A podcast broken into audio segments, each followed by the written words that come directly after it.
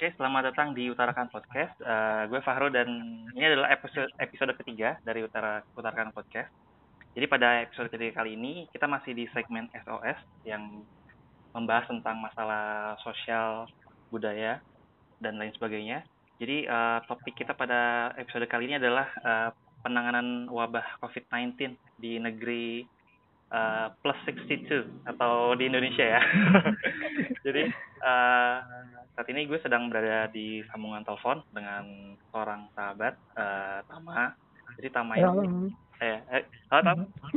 Hei, gimana gimana? Oke, okay. ya jadi uh, sedikit gambaran tentang Tama. Jadi Tama uh, memiliki latar belakang uh, magister psikologi terapan dengan jurusan intervensi sosial. Jadi uh, gue rasa uh, bisa masuk nih pembahasannya dengan topik yang mau gue mhm. bahas sekarang tentang penanganan uh, wabah COVID-19 ini.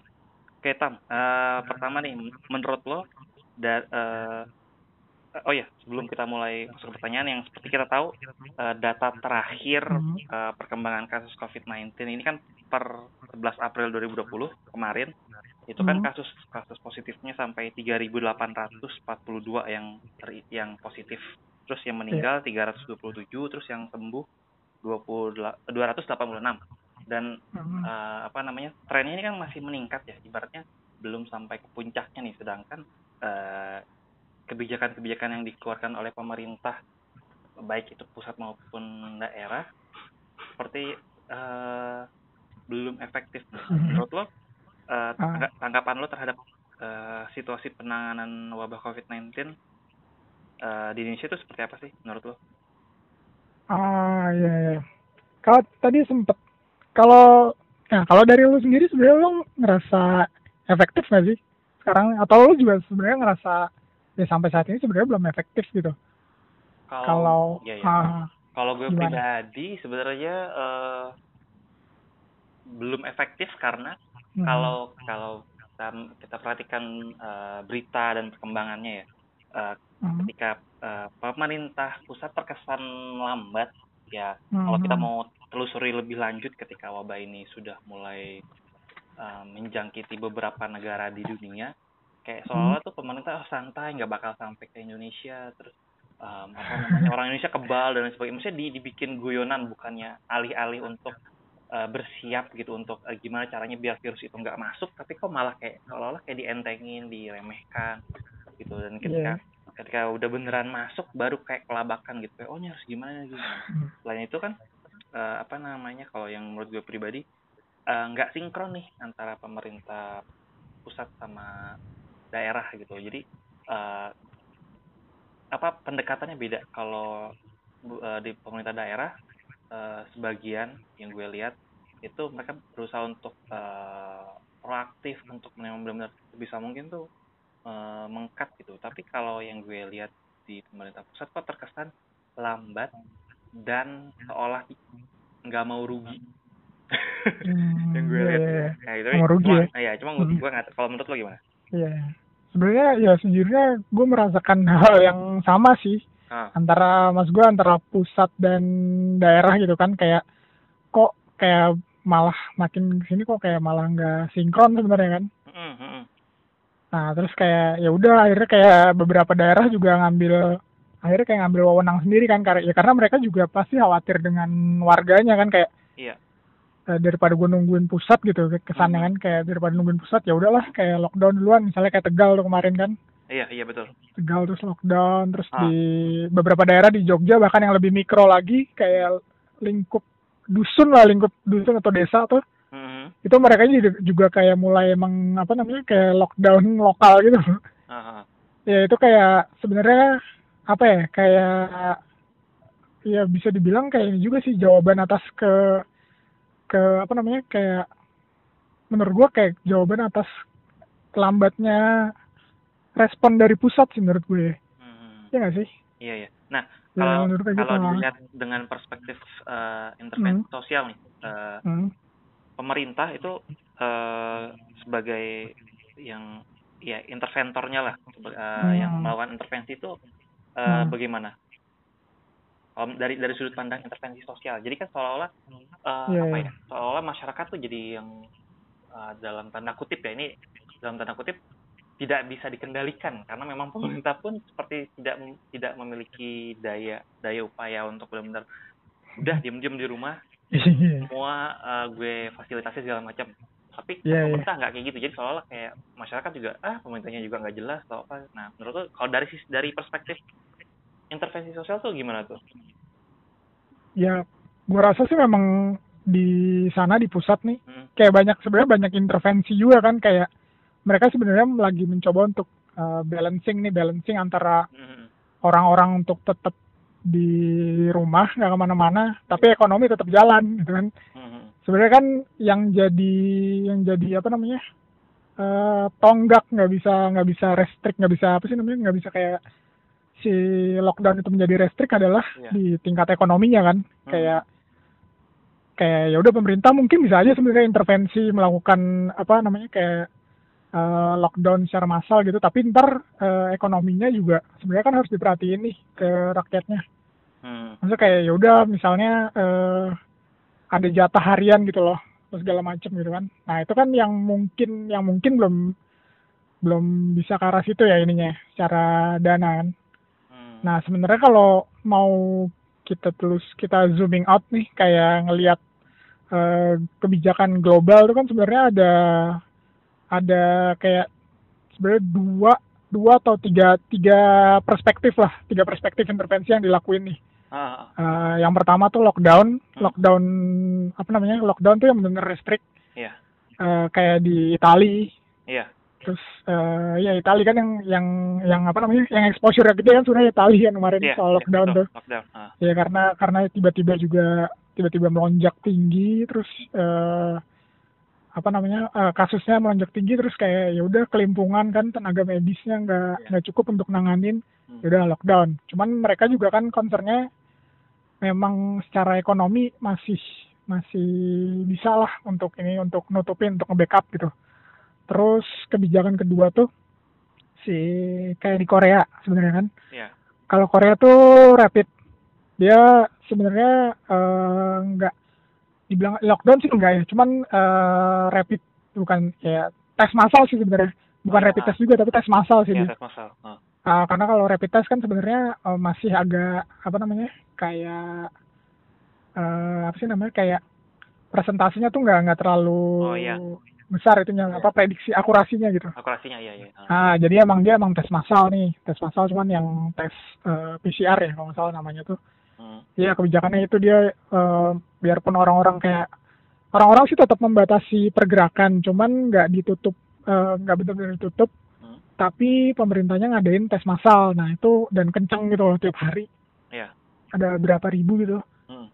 Tuh atau yang ketiga sebenarnya uh, yang yang sebenarnya mungkin nggak ada yang nggak ada yang nerapin ya. Kayak si siapa tuh namanya? Herd herd immunity tau nggak? Pernah? Oh, pernah iya, dengar nggak? Iya pernah dengar. Iya itu tapi itu uh, eh, gue rasa kalau kebijakannya diambil herd immunity yang yang ngerinya adalah yang perlu dipersiapkan adalah uh, pemakaman massal sih sebenarnya oh, iya, karena kayak karena uh, jatuhnya kayak, kayak ya udah gitu nggak sih karena misalnya nggak iya. semuanya nggak yeah. semuanya kebal atau semuanya punya imun yang bagus Nah itu dia, nah, itu dia sih.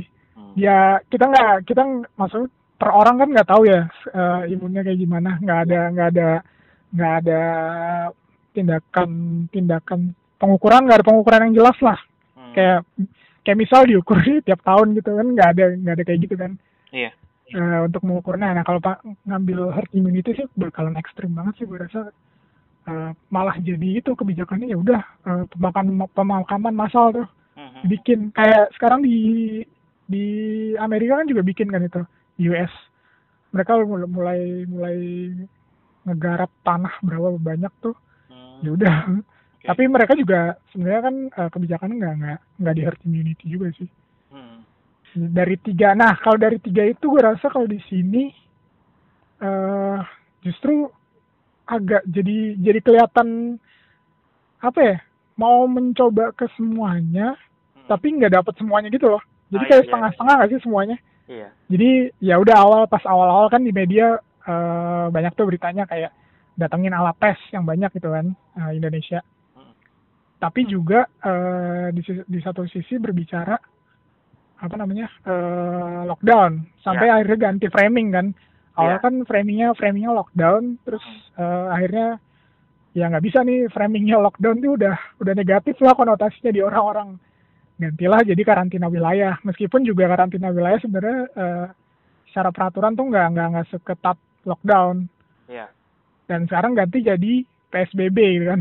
Nah, uh, batasan batasan gitu Iya, iya, pembatasan sosial berskala ah, besar. Iya, pembatasan sosial berskala besar. Nah, itu dia sih. Jadi, gue juga, ya jadi gimana ya, sebenarnya agak bingung juga sih untuk uh, kayak kalau kesannya jadi kayak setengah-setengah gitu nggak sih menurut gue kayak mau ambil mau ambil kebijakan A tapi ya cuma berapa persennya kebijakan B cuma berapa persennya dari tadi itu dan setengahnya eh dan sisanya juga uh, ngambil herd immunity juga mungkin kan kayak hmm karena kayak ada kesan membiarkan gitu kan Iya iya iya. Menurut gue. Iya benar benar. Jadi kayak cuma nah, comot comot comot iya comot comot iya, iya. bagian dari uh, pelaksanaan hmm. teknis dari masing-masing intervensi ya. Iya, ya sebenarnya kalau mau bicara intervensi yang paling ideal adalah ya lockdown sih sebenarnya kan. Lockdown, ya. cuman kan ah. eh, karena ke, tidak bisa tidak bisa apa namanya eh, nge-backup secara menurut gue tidak bisa nge-backup secara ekonomi jadinya kita uh, eh, gue rasa sih yang paling yang paling apa namanya yang paling visible ya mungkin dengan cara kayak sekarang nih si psbb ini yang udah diterapin sama pemerintah. Itu intervensi yang menurut gue uh, apa namanya eh, yang paling semoga ya semoga paling efektif dari pemerintah. Okay. nah tapi kita juga harus ngejalanin intervensi yang dari masyarakatnya nih. Uh, maksudnya dari kita sendiri dari lingkungan mikro kita gitu oh, jadi iya nggak semuanya dari lingkungan makro kan sebenarnya intervensi itu ada ada segi makro hmm. ada segi mikro kan yeah. yang segi makro tuh ya udah intervensi yang uh, apa namanya skalanya kebijakan gitu kan yeah. cuman ya kita nggak bisa berpusat semua di kebijakan dong yeah, betul, betul. kalau kebijakan ya kalau kebijakan pemerintah itu kan biasanya ya dasarnya juga ada ada ada punishmentnya kan yeah, betul. nah ini kalau kalau ini kita harus uh, harusnya kayak bisa juga nerapin intervensi skala mikro sih di paling nggak di lingkungan ya atau di, rum di rumah kita lah paling nggak di rumah kita di diri kita sendiri atau di lingkungan rumah uh, tempat kita tinggal gitu kayak misalnya uh, PSBB kan misalnya udah jalan nih yeah. nah dari PSBB itu kan sebenarnya kita juga punya punya apa namanya kayak masih punya opsi untuk keluar rumah untuk membeli kebutuhan pokok untuk ke bank segala macam gitu kan mm -hmm. nah uh, dari kalau justru kalau dari uh, intervensi itu kan ada intervensi dari pemerintah. Hmm. Nah, itu harusnya digabungin dengan intervensi dari kita. Jadi kalau intervensi dari kita itu untuk uh, meningkatkan sebenarnya namanya protecting behavior lah. Ya perilaku kita untuk melindungi diri kita lah. Ya, salah satunya uh, salah satunya yang paling yang paling banyak digincerin kan cuci tangan tuh. Ya, cuci tangan hand sanitizer. Ya. Nah, yang kedua ini sebenarnya nih, yang kedua juga uh, menurut gue lu cukup bukan cukup sih, penting juga sih menurut gue penting tuh? pemakaian masker. Okay. Nah, yeah. itu tuh. Jadi kayak selain kita uh, selain kita cuci tangan, kita juga sebenarnya harus pakai masker nih karena kan uh, data data kasusnya sekarang kan sebenarnya yang tercatat tuh kan sekian, tapi yeah. uh, kita nggak tahu kan yang dibalik itu. Ibaratnya kalau di penelitian tuh ada variabel latennya. Iya betul betul. Nah variabel variabel laten ini yang nggak bisa kita kontrol kan siapa. Iya. Kita udah udah kayak udah kayak udah kayak di apa ya kayak di zombie land gitu gak sih? Iya, jadi iya. kayak cuman kalau zombie land kita masih ngeliat nih, oh itu ada udah ada yang jadi zombie, ada yang ada yang nggak jadi zombie gitu. Hmm. Kalau atau kalau nonton Kingdom tuh. Oh. Series Korea, iya itu juga yeah, kan yeah. kayak wah anjir nih kan dia juga membahasakannya wabah kan kalau di film Kingdom tuh si yeah. zombie-zombinya itu. Iya yeah, iya yeah, benar-benar. Nah itu kan kita bisa ngelihat oh itu zombie itu bukan gitu loh orang hmm. ini zombie orang itu bukan. Hmm. Nah kalau kalau kayak corona gini yang yang yang levelnya mikrobiologis mikrobiologi ini yang nggak kelihatan virus yaitu uh, mau nggak mau asumsinya jadinya semua positif. Iya iya. mau nggak mau sih ketika keluar rumah semua orang positif. Asumsinya mau nggak mau kayak gitu kan entah itu kita sendiri atau orang lain gitu. Hmm. makanya kita butuh intervensi dari diri kita sendiri adalah melakukan protecting behavior. Yang penting itu ada yang penting itu ya itu tadi pakai masker masker. Nah, masker sendiri pun uh, masker sendiri pun kan sebenarnya kayak uh, kalau kemarin-kemarin tuh kayak apa sih kayak suka kehabisan gitu kan orang-orang. Surgical terutama tuh yang surgical max. Mm-hmm. ya itu itu dia sih. Itu juga itu itu jadi jadi lahan intervensi juga nih sekarang. Jadi kayak surgical max tuh sebenarnya buat ya udah buat buat tim medis dulu lah. Kita pakai yang masker kain aja. Hmm. nah sementara masker kain uh, kemarin tuh banyak misinformasi yang keluar soal masker kain. Ah gimana tuh? Uh, dengan sumber yang tidak pasti tapi penyebaran cepat ya menurut gue kayak tiba-tiba ada muncul gambar tuh kan gambar-gambar di WhatsApp grup tuh yang ngejelasin tipe-tipe masker nih masker N95 iya, iya, terus iya. masker surgical lu pernah dapet nggak? Uh, belum sih belum ya? Uh. Iya jadi kayak mereka tuh ngejelasin kayak oh uh, apa jadi memberikan kesan kayak yang aman tuh cuman masker N95 sama masker surgical uh. yang yang biasa dipakai sama tenaga medis. Ya, nah betul. di luar itu hmm. nggak aman gitu loh. Nah sebenarnya enggak sih. Jadi sebenarnya masker kain itu juga aman karena uh, bisa sama-sama bisa untuk uh, menahan droplets juga kan. Kan penyebaran si virus ini lewat droplets kan. Iya betul. Lewat apa kayak kalau kita kalau kita ngomong pun sebenarnya ada ada droplet-droplet yang yang ya, ya. enggak nyadar sebenarnya itu juga nyebar kan. Ya, nah itu gitu. uh, ya keluar itu fungsinya si masker kain ini ya untuk nahan itu kalau dari segi yang sehat. Jadi kalau yang sakit sih emang masih tetap disaranin yang paling enggak ya kalau bisa surgical surgical tapi masker kain pun nggak apa-apa gitu. Nah sebenarnya intervensi dari justru sekarang uh, kayak kita mikirnya mestinya kayak ya udah dari kayak daripada nunggu pemerintah kan di sana juga mungkin lagi merancang entah merancang apa ya sebuah intervensi lagi ya kitanya juga harus mengintervensi diri kita atau lingkungan kita juga sih jadi ada dua jadi kayak intervensi interaktif gitu. Nggak nggak cuma dari pemerintah ke kita tapi kita juga dari kita ke tetangga ke kita sendiri gitu. Terutama pas keluar. Uh, interaktif tuh maksudnya uh, apa namanya kita datang maksudnya kayak kita ngasih tahu ke orang dan hmm. secara langsung atau misalnya kita membuat media entah itu uh, dalam bentuk uh, video atau misalnya ya kalau biar kekinian kita bikin kayak video TikTok yang ngingetin tentang tentang yeah, yeah. cuci tangan harus pakai masker uh -huh. media yang efektif kayak gimana sih supaya masyarakat tuh sadar gitu maksudnya uh, hmm, yeah, yeah.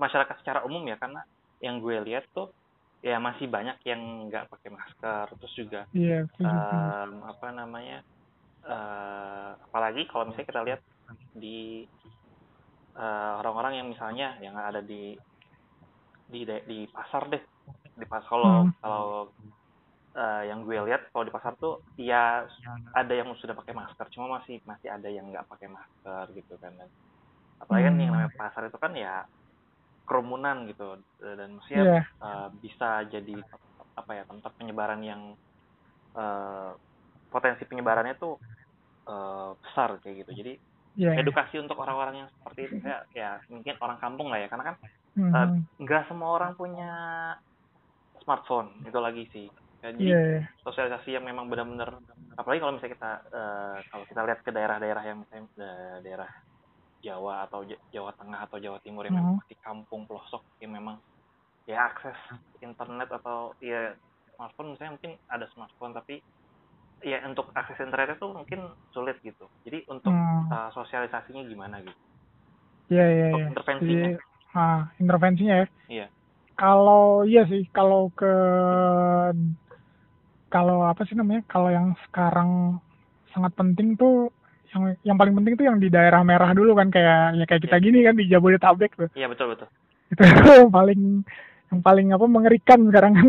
Kayak yeah. lo kayak lo sakit lo, ibarat lu lo sakit sedikit tuh terus lo bilang dokter kalau misal flu atau apa lo udah jadi ODP cuy oh, gitu iya kalau di kalau di daerah merah ya kalau di daerah merah ya udah uh, paling enggak lo ada flu misal flu atau bersin uh, hmm. atau eh enggak sebenarnya sesak nafas sih karena sesak nafas itu kan yang paling cukup yang udah lumayan fatal kan ininya yeah, betul. Ah, betul. yang udah lumayan fatal kan ya itu udah udah bisa dijadiin ODP itu sama si sama rumah sakit dan lo harus isolasi mandiri yeah, yeah. di rumah gitu hmm. 14 hari gitu yeah. nah itu yang penting emang sebenarnya intervensi di di daerah merah ini di Jabodetabek ini nih nah ya khususnya Jakarta sih sebenarnya iya iya iya.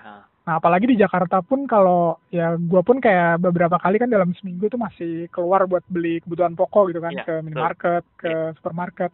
Mm-hmm.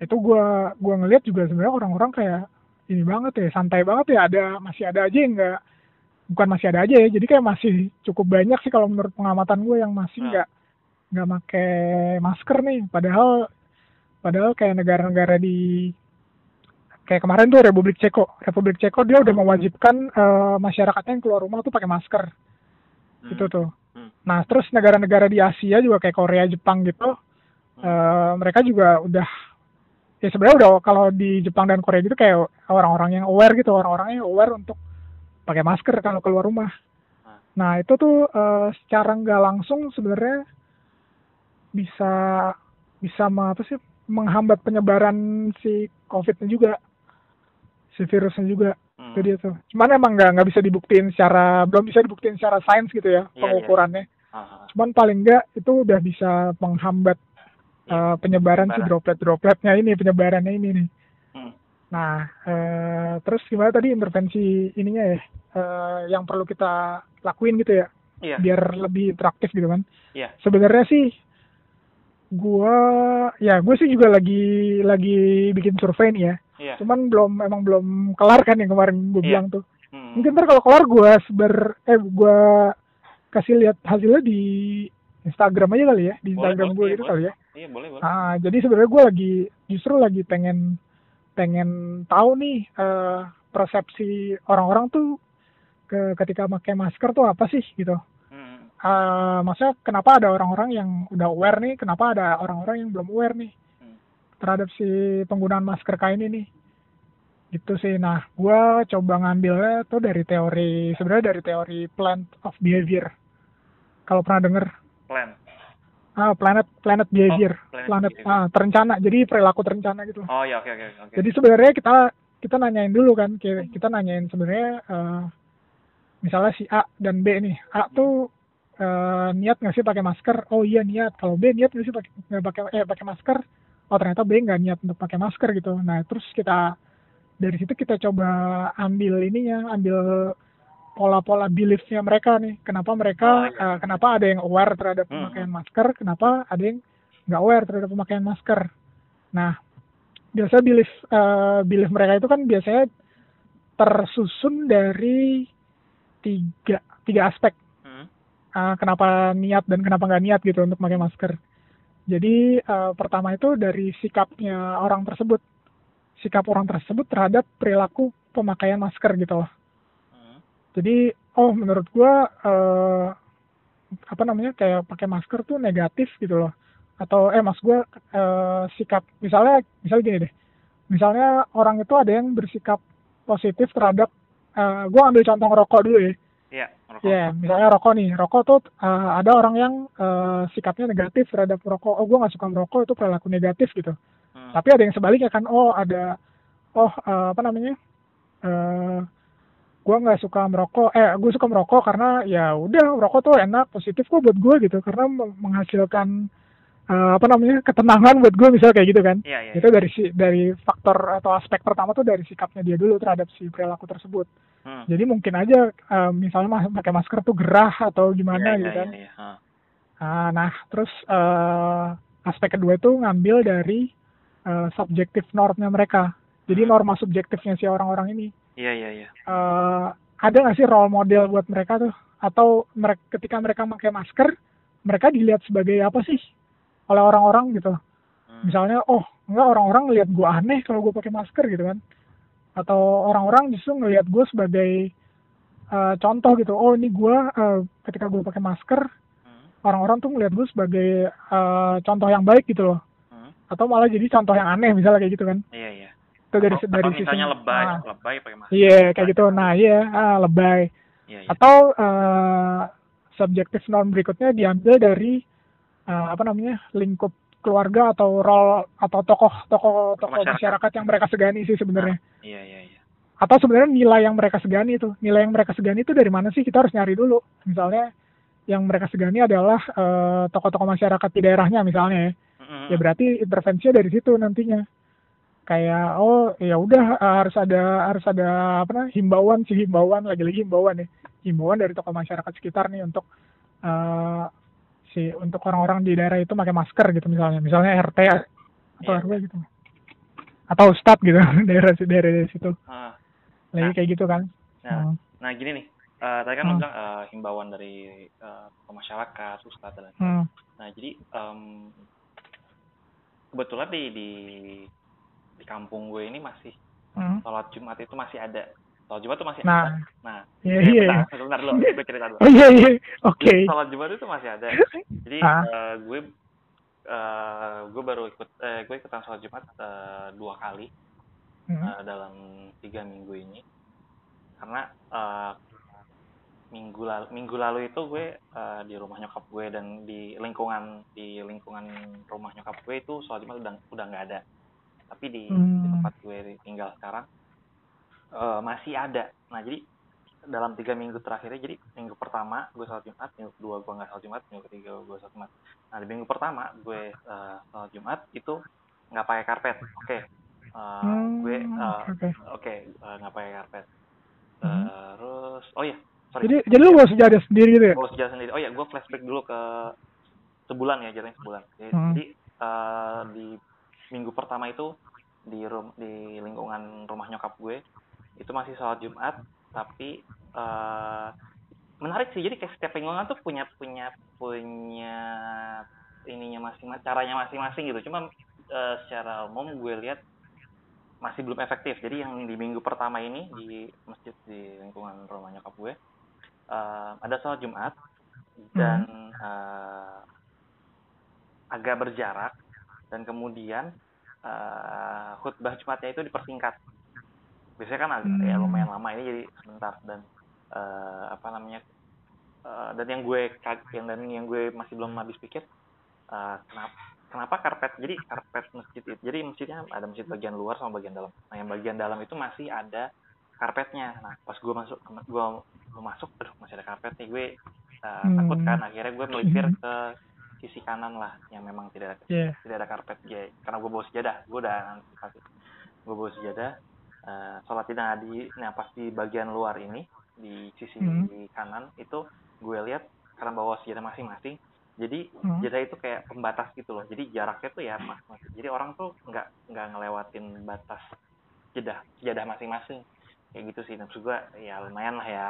Itu minggu pertama. mm, yeah, yeah. nah minggu kedua uh, gue sholat jumat di uh, di rumah gue itu hmm. uh, yang tadi gue bilang uh, apa namanya uh, udah ada nggak ada udah nggak ada karpet tapi itu hmm. masih ada eh tapi bawa sih masing-masing nah terus hmm, kebetulan uh, apa namanya gue kan udah udah benar-benar ibaratnya kan biasa kalau kalau kita sholat jumat kan biasa salaman salaman nah yeah. gue tuh berusaha bener kayak yang untuk oke okay, gue nggak mau salaman kalau yang masih kalau yang masih kayak yang uh, sepantaran atau yang yang lebih tua sedikit gue akan cuekin hmm. cuma kemarin, kemarin kebetulan kiri kanan gue itu udah bawa udah bapak-bapak sepuh gitu ngajakin salam uh. yang akhirnya gue cuma uh, kayak ngambil ngambil kayak berusaha untuk salaman hmm. tapi yang cuma tek gitu cuma cuma jumpet aja gitu ya jumpet gitu tek nah habis itu gue langsung soal ya, yeah. pulang sholat jumat eh beres sholat jumat gue langsung cuci tangan hmm. nah itu uh, apa nah itu yang yang kedua tuh gue nggak tahu nah yang ketiga kemarin kemarin itu ternyata di masjid di masjid ada bilik uh, disinfektan oh oke okay. okay. ada di rumah lu dekat rumah lu tuh ya jadi ada ada bilik disinfektan dan uh, gue masuk dan setelah hmm. itu uh, pas keluar dari bilik disinfektan ada uh, petugas yang memang menyemprotkan hand sanitizer ya udah oke okay lah cuma posisinya masjid masih penuh. Dan misalnya kebetulan kalau di masjid di, di apa namanya di kampung gue itu masih uh, apa namanya sisi kiri kanannya itu cuma sedikit. Jadi nggak nggak nggak hmm. lebar. Jadi lebih luas sisi dalamnya.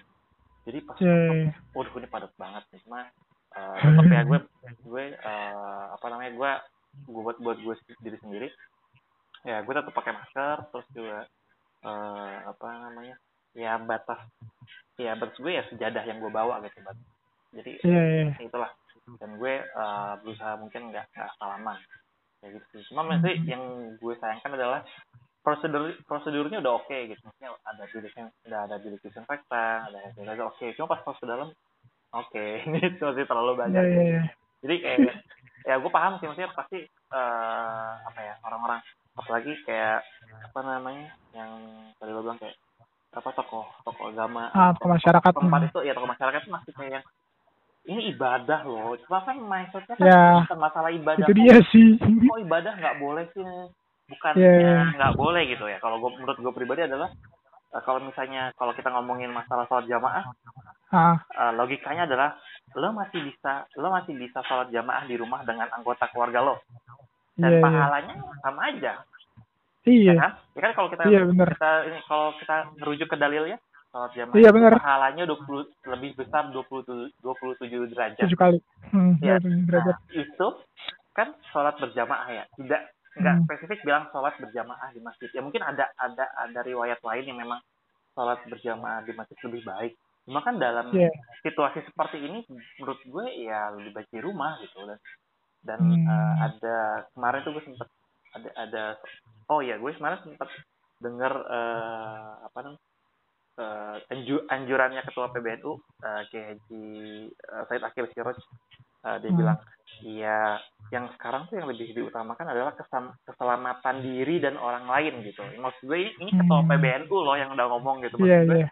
kalau masih ada yang nggak mau denger sih kebangetan maksud gue nah itu dia iya jadi maksudnya um, tokoh agama maksudnya tokoh-tokoh tokoh-tokoh masyarakat tempat yang perlu memang uh, apa ya kalau yeah, yeah. kayak kita tuh untuk mengedukasi bukan mengedukasi untuk untuk kasih tahu apa kan mungkin urgent ya maksudnya memang ah. harus memang harus dari kesadaran diri dia sendiri gitu untuk kayak oh iya yeah.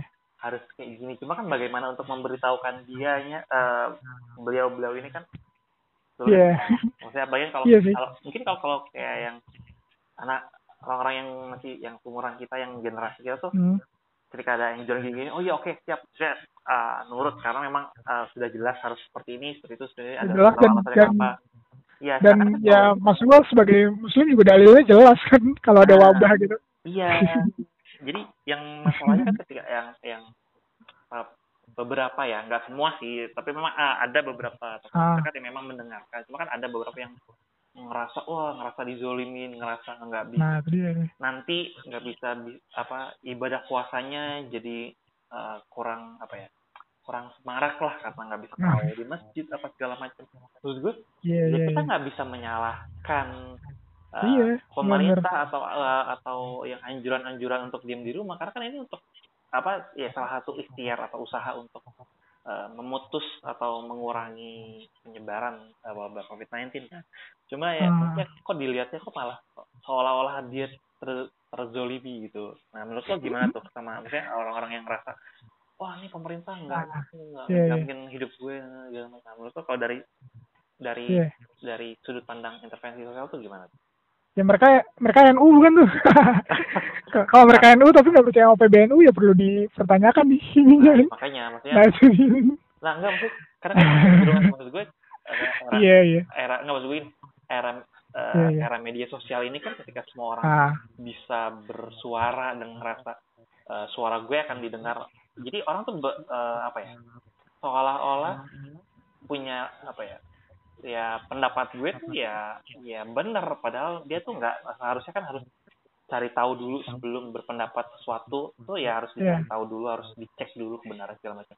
Cuma karena ngerasa yeah. oh gue mau jadi kayak spotlight untuk misalnya oh, pengen jadi sorotan yeah. publik atau apa. Jadi wah wow, ya yeah, dia ngambil panggung juga kan. Nah itu dia. Maksud gue yang apa ya yang jadi ibaratnya dari sini kan uh, masalah apa ya masalah penanganan hmm. wabah COVID-19 ini tidak yeah. tidak hanya masalah kesehatan, tidak hanya masalah kebijakan, tapi masalah sosial juga dalam artian. Iya betul bagaimana, banget. Bagaimana uh, masyarakat kita tuh uh, sadar, sadar bahwa eh, ini tuh wabah yang memang kita hmm. kita semua tidak tidak menginginkan wabah ini terjadi, terus juga bagaimana uh, peran aktif dari masyarakat juga karena uh, yang tadi lo bilang kan uh, yang namanya apa intervensi sosial itu kan ya hmm. nggak hmm. cuma dari pemerintahnya tapi juga masyarakat yeah. juga harus punya andil nih jadi semua yeah. semua pihak harus punya Semua lini, ya. aktif iya betul Iya, jadi nggak cuma makro doang, tapi harus skala mikro juga nih. nah Intervensi itu dia kecil-kecilan. Mm-mm. Itu dia. Terima kasih sudah mendengarkan Utarakan Podcast.